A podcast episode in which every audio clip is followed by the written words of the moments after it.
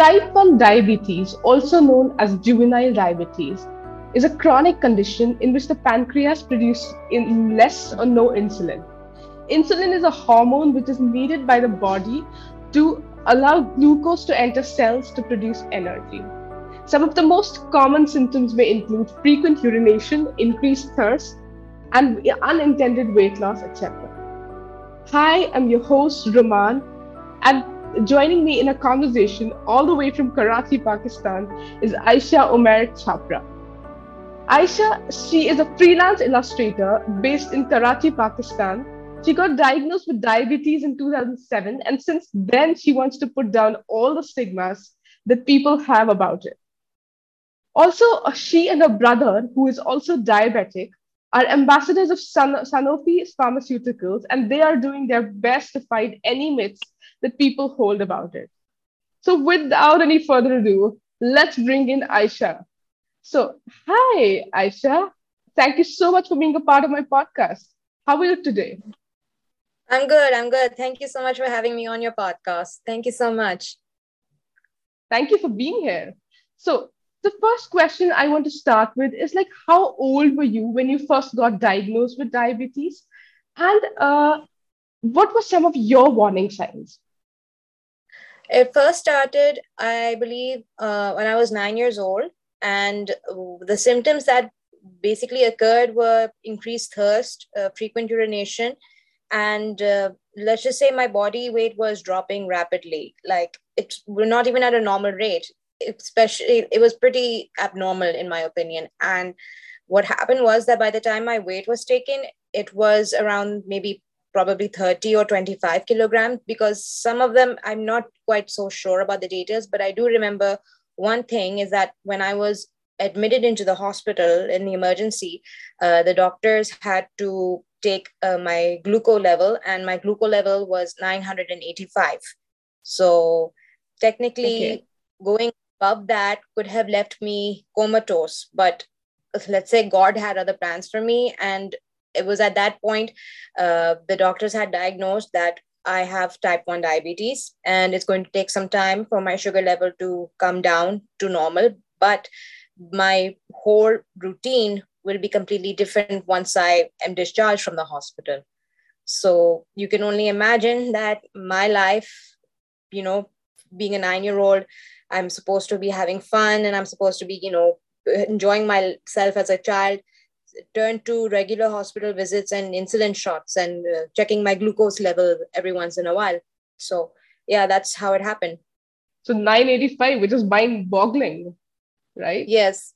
Because, because the normal sugar level of a normal person is uh, 80 to 126. However, if you are above 126, then you can consider it borderline diabetes. So you mentioned that you were admitted, you being admitted to the ICU. Talk to me more about that. When I was admitted into the ICU, the only thing I could remember was that I'm being taken in a stretcher and uh, I mean, my parents were with me, but the doctors were saying that, you know, we need to put the solution, we need to do this. But at that time, I was also very conscious of what was what I wanted. So and I was so thirsty that I kept screaming, I want juice, I want something, I want soda, I want something to, you know, like quench my thirst. So uh, as soon as uh, that happened, they took my sugar level and then my driver came with the juice and whatever. But the doctors had immediately stopped and said that no, you can't give her anything right now. Her sugar level is very high. So at that time, no one had any idea what was going on. And my parents, especially, you know, me being the firstborn and, you know, me being the eldest daughter, just, it just completely happened. And, and it was so mm-hmm. unpredictable that they had no idea what was going on. And it was so scary for both my parents because you know for their child to be admitted into the icu with you know a sugar level exactly. that high they know they didn't know what was going on. So my family doctor who is very dear near and dear to my heart he uh, approached my parents and he just calmly explained to them that uh, beta uh, listen my children uh, your daughter has type 1 diabetes. So now it's time to you know get educated on this subject and you need to just you know stay calm. I understand this is very very very traumatizing especially in your child at this age but you need to understand that you need to be careful. And he explained everything like properly to my parents and mm-hmm. regarding my situation regarding my age. He said don't say anything right now. Let's first calm her down and let's see how she responds to the new medication and everything so 10 days i was in the icu and uh, after 10 days discharge happened and uh, i was taken home but life back home from the hospital was a bit awkward for me because I was just getting used to this new routine. I thought I had a flu. I thought I had a very bad flu. So that's why the doctors were giving me injections and they were taking my blood samples and whatnot. So I didn't know exactly what was happening to me because, you know, coming home and getting up in the morning and then having breakfast but before breakfast i have to have an insulin shot which i did not know. I thought you know it was just temporary but wait i'm a 9 year old i don't know what was going on with me. Exactly. This was my next question to you. So at this tender age did you have any knowledge as to what would was what was happening absolutely not i had absolutely no knowledge of what was going on with me because everything was just hush hush and they mm-hmm. just didn't want to scare me and I went and how I found out was is quite quite a funny and interesting story. My parents decided to take me shopping one day to a local supermarket and over there I they let me choose my first bar of sugar-free chocolate. And as I as soon as I picked the bar, I looked at the label. I said I can have sugar-free things, that's great, but what does this label say? So I looked at the label and the label said suitable for people with diabetes. Right. Okay. So I asked, I asked my mother, Ami, do I have diabetes? And she said, Yes, you have diabetes. And when I looked up on it, I was like, Do I have like some kind of weird disease, like a mm-hmm. weird uh, uh, uh flu that's not going away? So I went home uh, and I went on my computer and I started you know doing research on what diabetes is.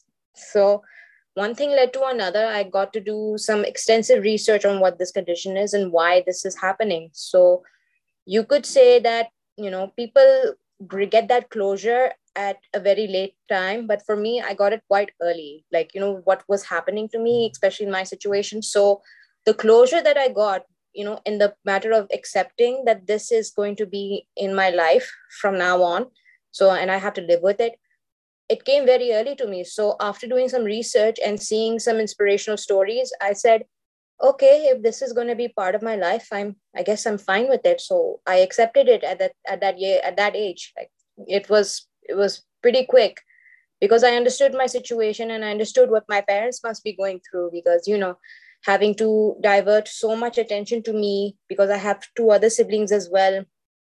But I always told my parents, like, you know, don't just pay attention to me, give equal attention to my siblings. I'm I'm fine. I can handle it. I can take care of myself. I'm not a child. So that's this is a nine-year-old girl telling her parents this. I can only imagine a nine-year-old girl saying this to her mother. And you know, how did the acceptance come? Did it come with a pinch of denial or let's say with a pinch of salt? Not really. I was not in denial because i knew for a fact that if this was going to like you know i made sure that it did not affect my life one one way or another. I made sure that it did not affect me negatively but there were mm-hmm. some times that i my ups and downs like i had to limit myself like not me mostly my parents were telling me to limit myself you know like for example i was just getting used to this condition and overall i had many cousins who were having sleepovers but i couldn't go and sleep over to their house because i was not aware of what you know what what insulin is and what i have to do in order to you know stay completely normal so my mother and my father would have to decline the uh, invitations like you know she can't come because she's still mm-hmm. getting used to. and those times were pretty tough on not just me my siblings as well it would affect them as well like just because you have it why do we have to be you know involved in this? So it took a pretty pretty bad uh, toll on me. Like i said why did it happen to me? That's that's the denial thing. Like i was questioning it. Like why did it happen to me? Why did it happen to me? And it was a pretty emotional moment for both me and my mother because mm-hmm. we were coming to terms of you know accepting this condition that you know ha it's like this it's going to be like this. You have to change everything. You have to you know monitor everything. So i guess that's how it is. So yeah you could say little pinches of salt and little salt rubbing salt in the wound. It, it kind exactly. of did happen. Exactly. Mm. so as a nine year old you were going to school. So how was school for you after that one fine day you know when you were diagnosed with diabetes? And how did you i want to know this that how did you you know uh, manage diabetes while going to school it took me a while to first after i was discharged it took me a while to get used to my new routine. Because getting up having to put my insulin checking my sugar level and then having to see you know monitor what i'm eating it that became a daily routine. But school was off the table at that point because it had to take me some time to get used to my new routine. And mm-hmm. going to school which meant i'd have to you know be in a way somewhat uh, independent because i'm going to a school i will be with other people i will be with teachers. So i have to in a way tell my teachers that yeah i have this condition. So in case something happens to me in class i have to be allowed to eat something. So my sugar level does not drop any further. So it skip a few years later, I am now um, 11 and I am admitted into the sixth grade. And it was there I got used to the idea of, yeah, I'm in a new school. I am with people who know about this condition.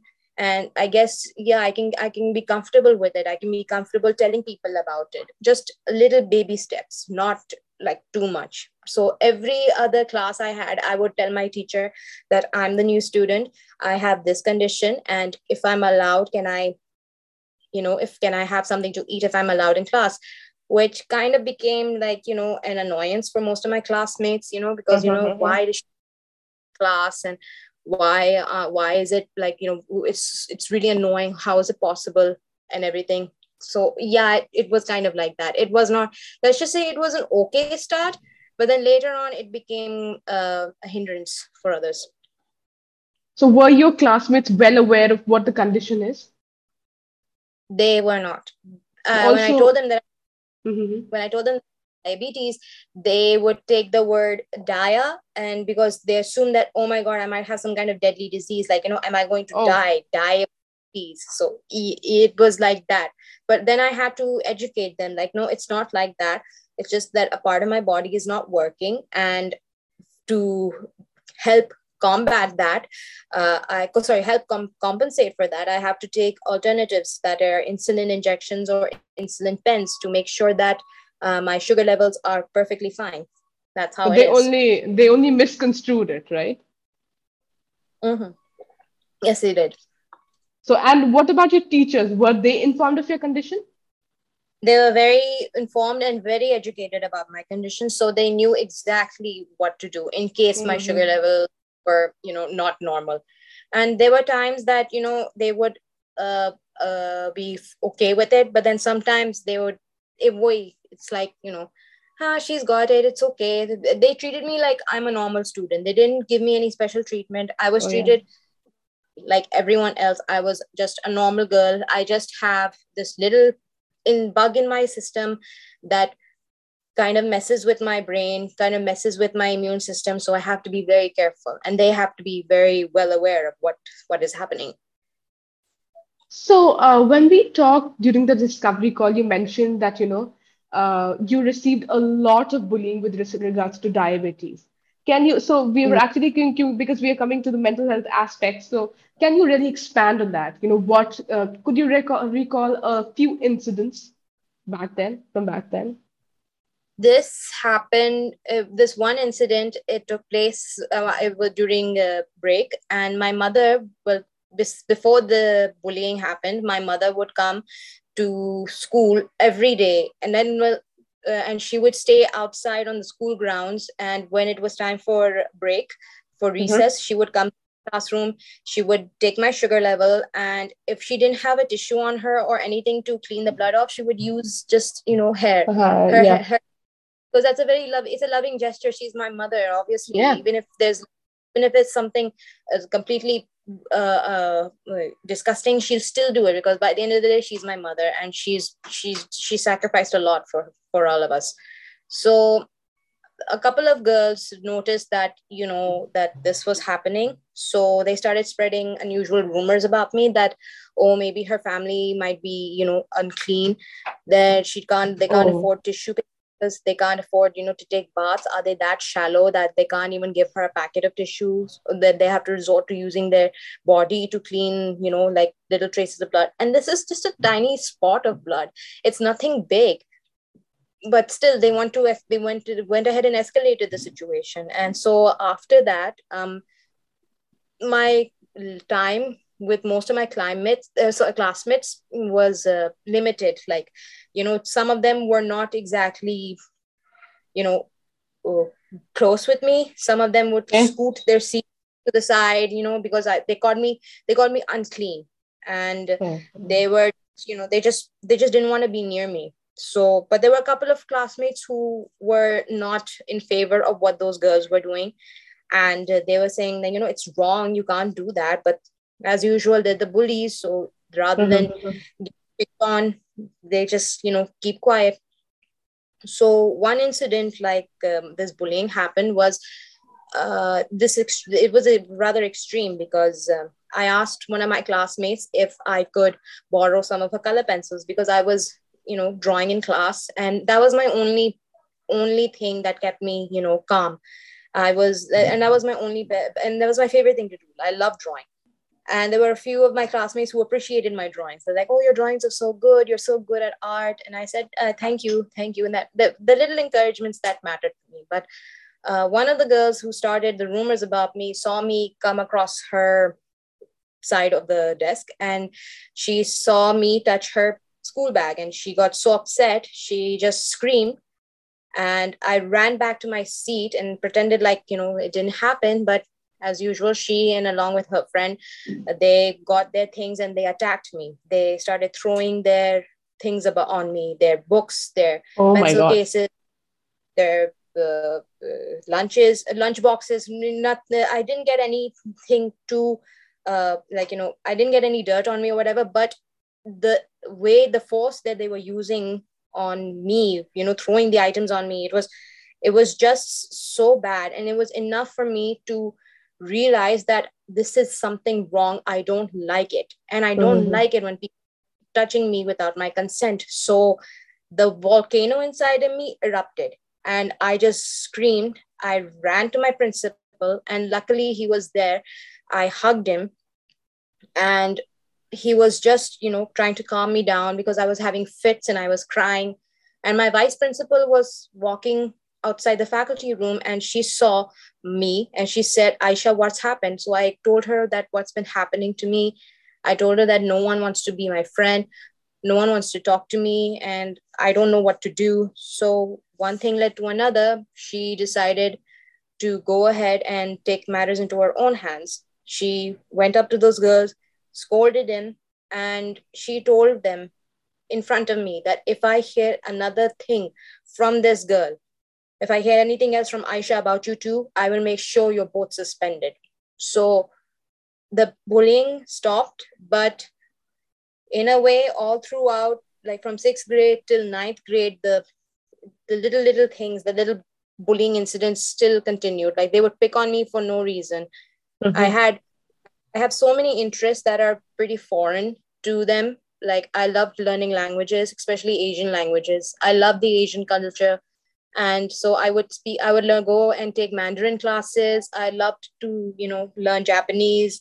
And uh, Japanese uh, animation is my ultimate favorite. But as usual, they would label me like, you know, oh, she's so childish. She only likes cartoons. Oh, and they used to call me Chini Japani because my hairstyles oh. would sometimes, you know, the Asian hairstyles, but that was that was what I liked. I wasn't trying to mimic them or anything.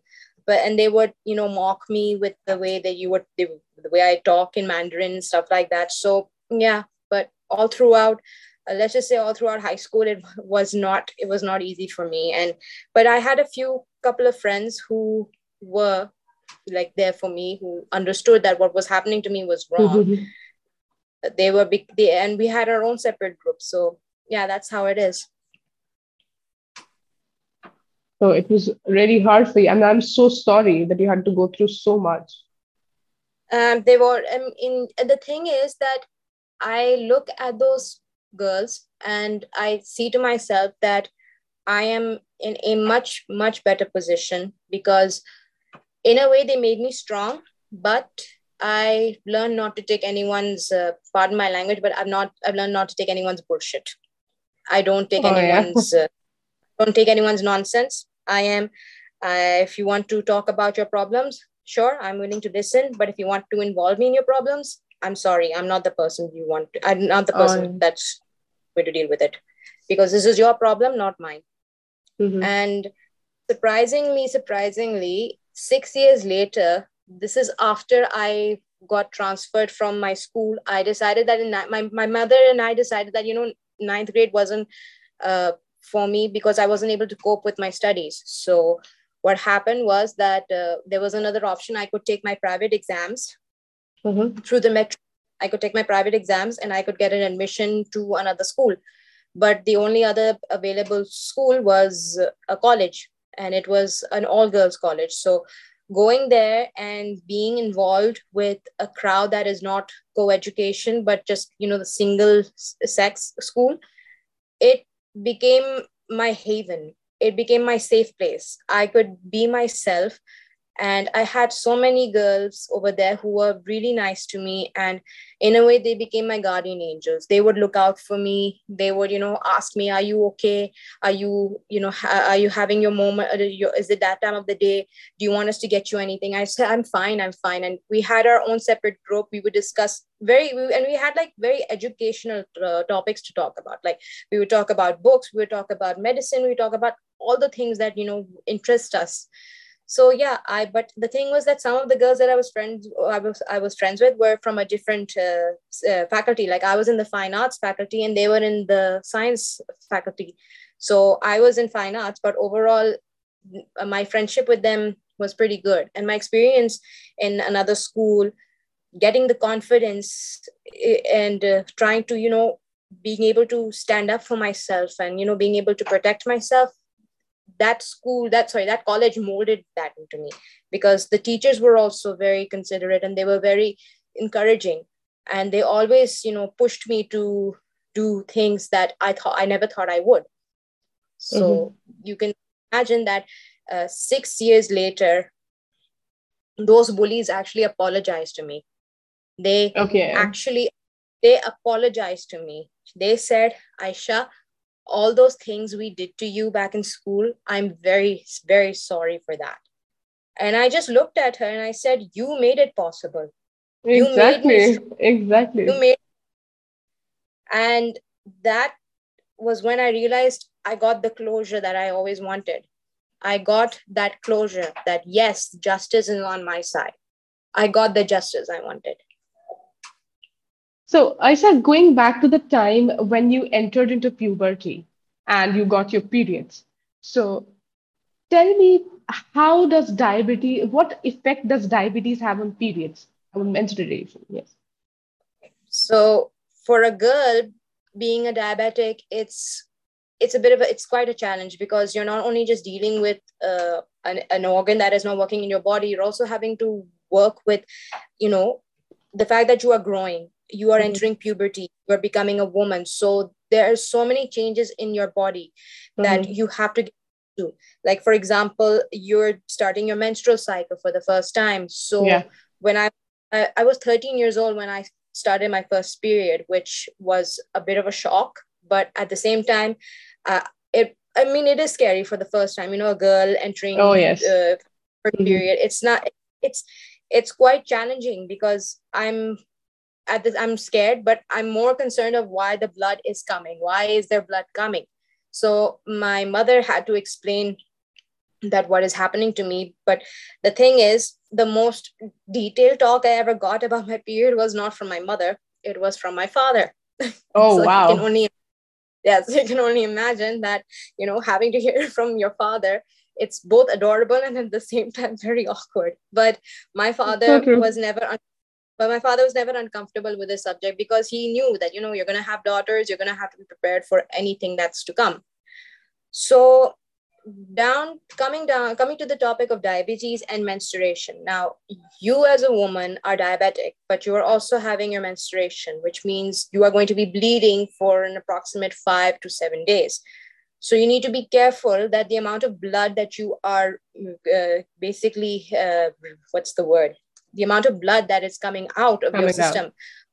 of your body you have to be very careful with your sugar levels because mm-hmm. during this uh, the amount of blood you use, the, the amount of blood you lose, the more your sugar level is likely to drop. So during the first two or three days of your period, that's the that is the most crucial part because you have to be very careful that the amount of blood that is coming out of your body is going to affect your sugar level, which means uh, there has been a time that I have had my sugar level just stay low for approximately maybe an hour and a half.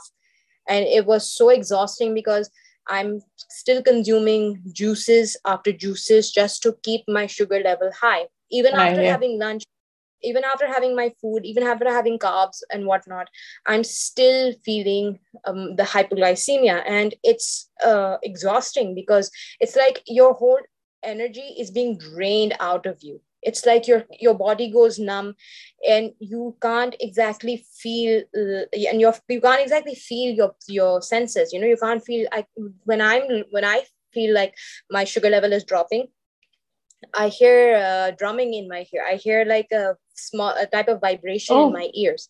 That's important and uh, yeah. yes that's important. And uh, nowadays i've noticed that my but as you grow your symptoms of hypoglycemia change as well so for me, it's like, you know, I hear drumming in my ear, but also the vision in my left eye, it goes away. I can't see anything oh from my, my left eye. Okay. It completely, it's completely gets blocked by all these, you know, these uh, blotches. So I can't see. I can only see from my right eye. So I have to make sure that, you know, if I'm, you know, to find my way out, I have to just, you know, be very careful about it. And especially during my periods, it's the most excruciatingly exhausting thing ever. But as I'm growing, I am now in control of what I have to do. I know what to mm-hmm. do. It's, exactly. in, it's basically basically embedded in my brain that yes, I'm on my period, so I'm gonna have to be careful for the first three days. Otherwise, it's it's going to be fine. You never know, and these things change. The the men, your menstruation cycle as it changes and as your body changes, your sugar levels also change. So it's not exactly a bad thing, but it's not also, uh, also not a good thing because the ba- it's not a bad thing if you're in control of it, but it's not a good thing if you are not in control in of control it. So you have it. to be yeah. You have to be very careful about this. So how do you manage your diabetes on a daily basis? I mean, talk to me more about more about your diet.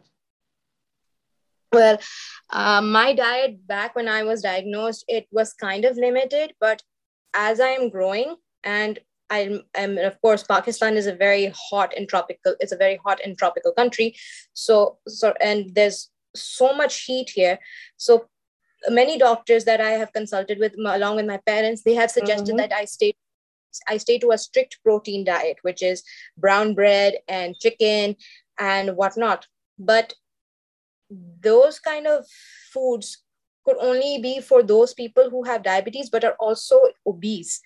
I oh. was not obese and I'm not obese. I am petite. So for me, I will need carbs, like good carbs. I will need something to keep me going. I will need something to give me energy. I need some form of glucose. I need some form of, you know, protein. So mm-hmm this situation uh, rather than speaking from a foreign point of view like rather than going about what the west is saying try yeah. to see what what because we live in the south try to see what we are trying to uh, uh, how diabetes affects those people who live in hot climates so for example if i'm only to stay on a diet of brown bread and protein then where's the rest of my uh, where's the rest of my calorie intake what is the rest mm-hmm. of my mm-hmm. calorie intake my uh, so what I have done is that basically in my life, I eat everything. I eat everything, and I mean, and by everything, I mean I am allowed to eat what I can and what I want. So but there are limits to some things so i can't just go over the top. So everything example, in moderation yeah. Moderation. So if i am to for example if i'm to have something like dal chawal and uh, with a glass of uh, lassi so what? And i'm giving like these uh, this is an example. Like for example there's a plate of dal chawal and there is a glass of lassi which is an entire meal. And then there's another option which is a plate of cake with a glass of milk. So rather so if i want to just so i can't eat both. So i'd have to choose one. So if i want to so if i'm having a bit of a sweet tooth i'll go for the cake. I'll put my insulin. I'll go for the cake and the glass of milk and that will mm-hmm. be my mm-hmm. meal. So that's how it is. That's how i made compromises with my meal as well as my mother. Like that's how she is. But nowadays with the weather changing with everything that's happening i mean i eat everything but in a moderation. And there have been times that i have been very un- un- unfortunately i've not been very uh, good to my body because I'm, I'm, I'm a junkie. I love eating junk food and who wouldn't who wouldn't love yeah exactly. It, it's temptation. It, it, it, i can't help it. It just tempts me. So i nibble. I, what I, wherever i find i nibble. And that's just it. That's how i maintain myself. And i keep getting like you know talks from my i keep getting like you know scoldings from my mother like you're gaining weight and not in the good way. If you're going to gain weight gain it the right way. Don't just you know consume junk. And i keep telling her that i'm trying i'm trying. She's like well you're not trying hard enough. So that's how it is. But it's all in good. I mean she means well for me and i'm not taking this in a negative light. She just means well for me. Yeah so true. So were there any major meltdowns you know wherein you started questioning your reality that why me? Yes there were sometimes mostly uh, the times when i am you know in a very when i'm in a back when i'm backed up in a corner like for example uh, when covid happened um, it just got to a point that my diabetes of course it was it was still in control but at the same time i wasn't so sure how life would get back to normal because I, we never we don't know. Life is very unpredictable. And uh, it got to a point where it wasn't just myself. My siblings and i had a meltdown all three of us together because we were so overwhelmed with you know everything that's changing with you know having to stay dormant inside having to you know like uh, limit a few things.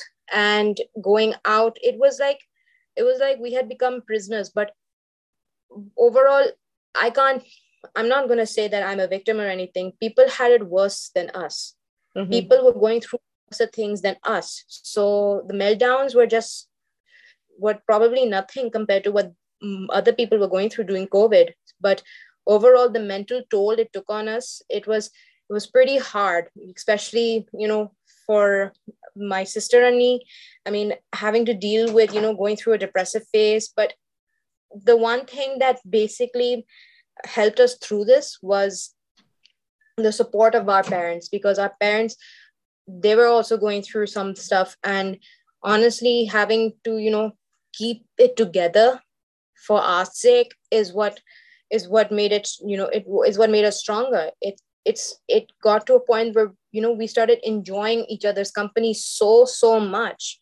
Like we would spend afternoons in our balcony we would do small bonfires and we would make uh, tea and we would you know we would have tea on the terrace and everything was just you know this be- it became a daily routine. But at the same time we were hopeful that yes this thing is going to end, to end. but we are still have to be very cautious we have to take precautions we can't just you know it happen because it did happen and coming to an exception especially with my diabetes and you know coming to terms with you know that wide me i never questioned it i Oh, thought of beautiful.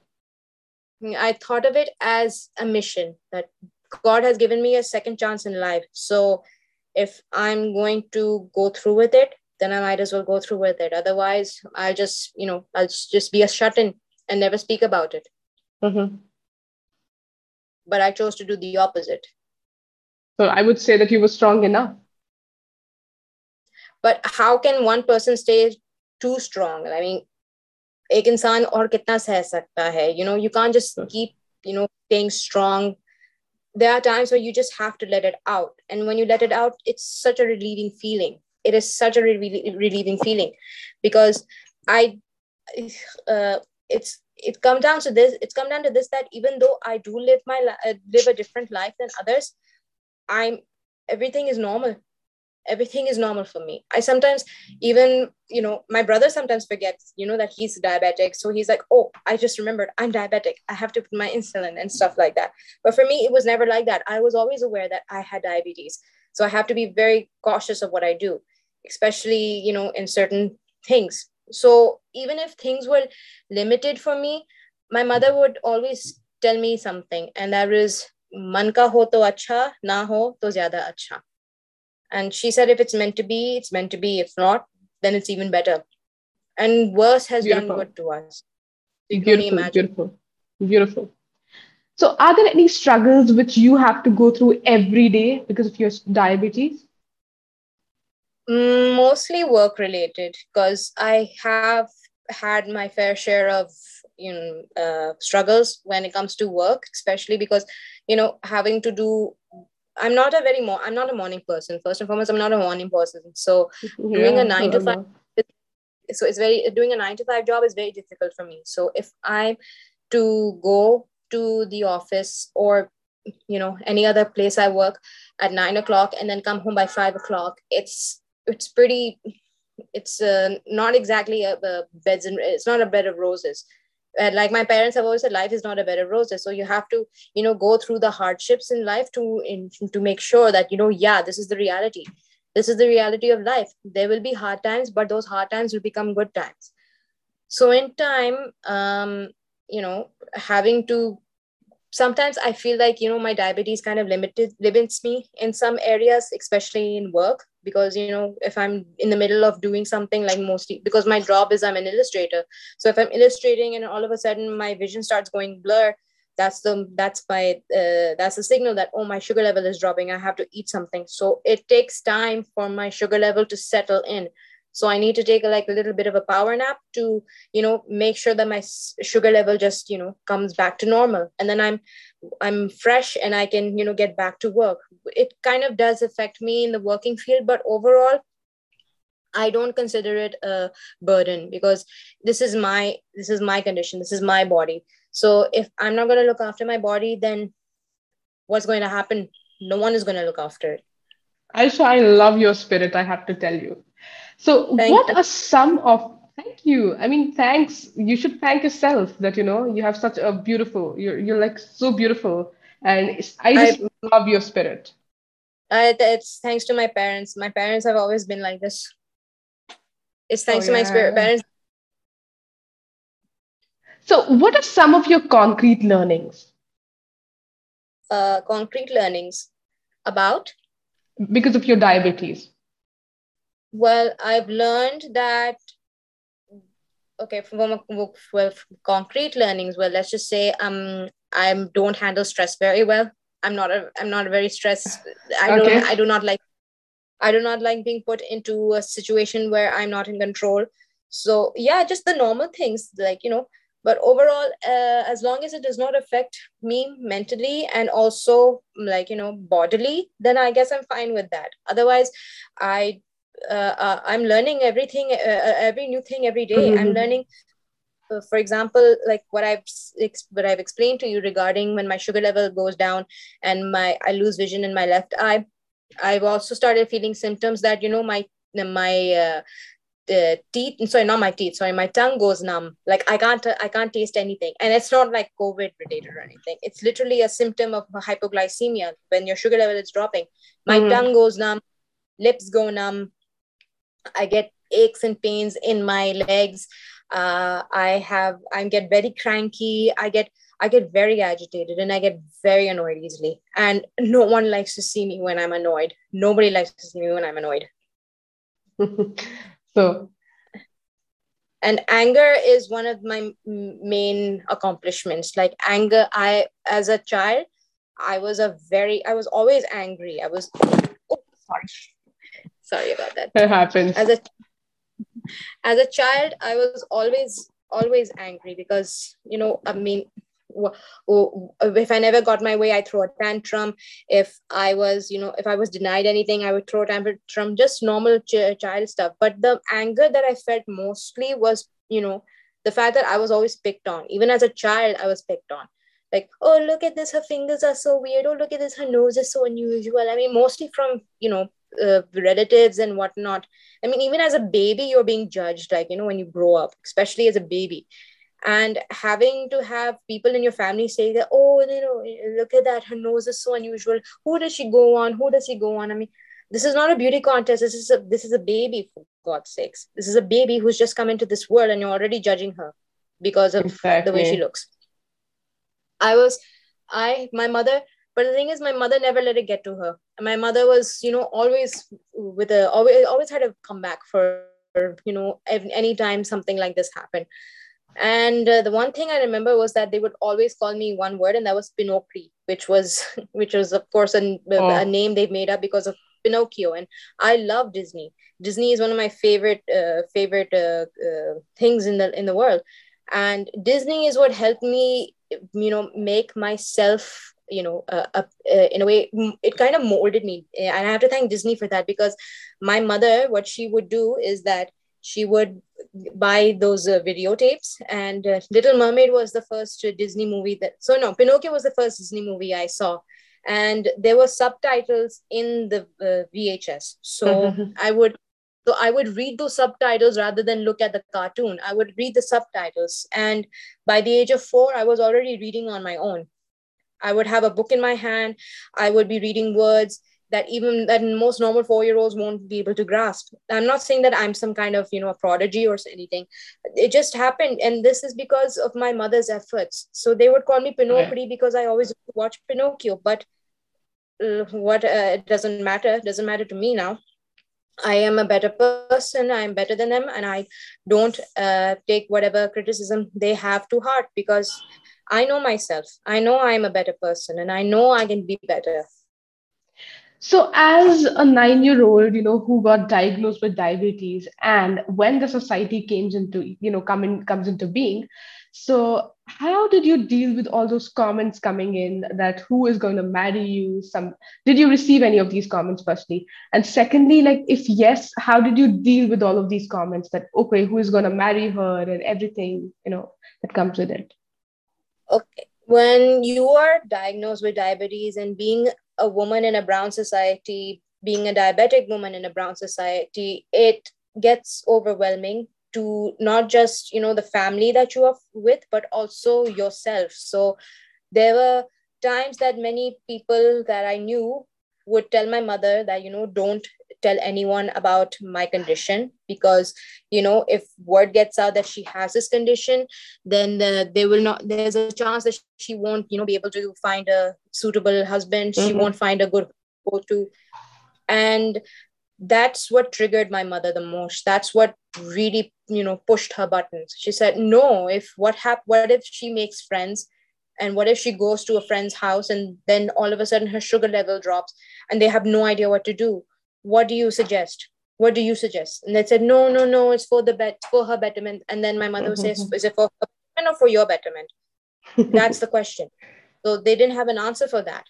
And it became clear that every time my mother would talk to people about me that i have this condition first thing they say is hi bichari oh, i am not someone yes. pitied i am not someone that requires you know to feel that oh, I need validation for this.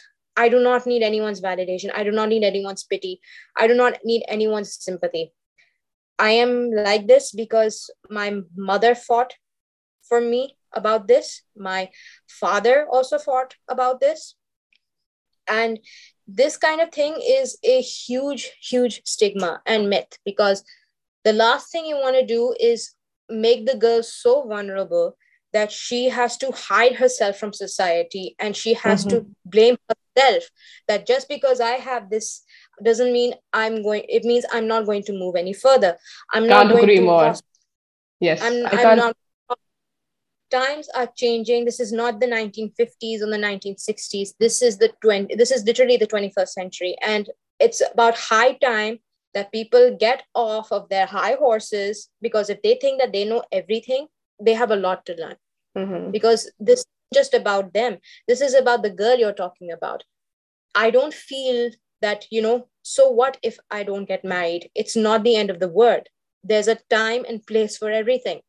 And it also has to do with the fact that if I am ready or if any of the other girl is ready, you know, to settle down, to start a family, there are so many stories I've heard, and many women who have this condition have also come forward to me saying that yeah my parents were very reluctant on you know telling my future in-laws that i have this condition but i told them no i'm going to make the best of it and i'm going okay. to now and most of them are mothers. They they they have children who do not have diabetes so they understand like you know the the kind of uh, label that they put on you especially in this society which is really really sad. It's really sad and very degrading to young girls all over the world. As i always as i just already said that i love your spirit girl. I love it. So thank you you know what message at the end because we're already nearing the end of the episode. So what message would you pass on would you like pass on like to pass on to people who are struggling with uh, you know accepting themselves with diabetes? My message to not just the women, young girls, young boys who have this condition, women, men, my message to you is be yourself, be beautiful. Don't take anyone's criticism too hard. I understand the world is a cruel place, mm-hmm. but you as a person can make it better. It's your mission to make it better for not just yourself, for your family, for your pets for your future uh, uh, future children or your future uh, family it's all up to you so you don't have to take the negativity be positive be sorry i'm in the middle of an interview sorry my sister came in with mithai yeah it's okay it's okay. Humans it's okay. after all happens. Yeah so yeah anyways like i said this is your life. Live it the way you want. Don't take others uh, words and just live with it. Be your own person. Because if you're not then what's the use the ball is in your court go for it thank you so much thank you so much for talking to me today thank you so much for being a part of my podcast i thank thoroughly so enjoyed thoroughly enjoyed talking to you Thank you so much for being here. Thank you so much for being here. Thank so, you so guys, much, Raman. You're so welcome, lady. You're so welcome. So, guys, if you have any story to share, please reach out to me. Please, please feel free to reach out to me at Life Happens for Real podcast at gmail.com. This is your host, Roman, signing off for now. Thank you so much for tuning in.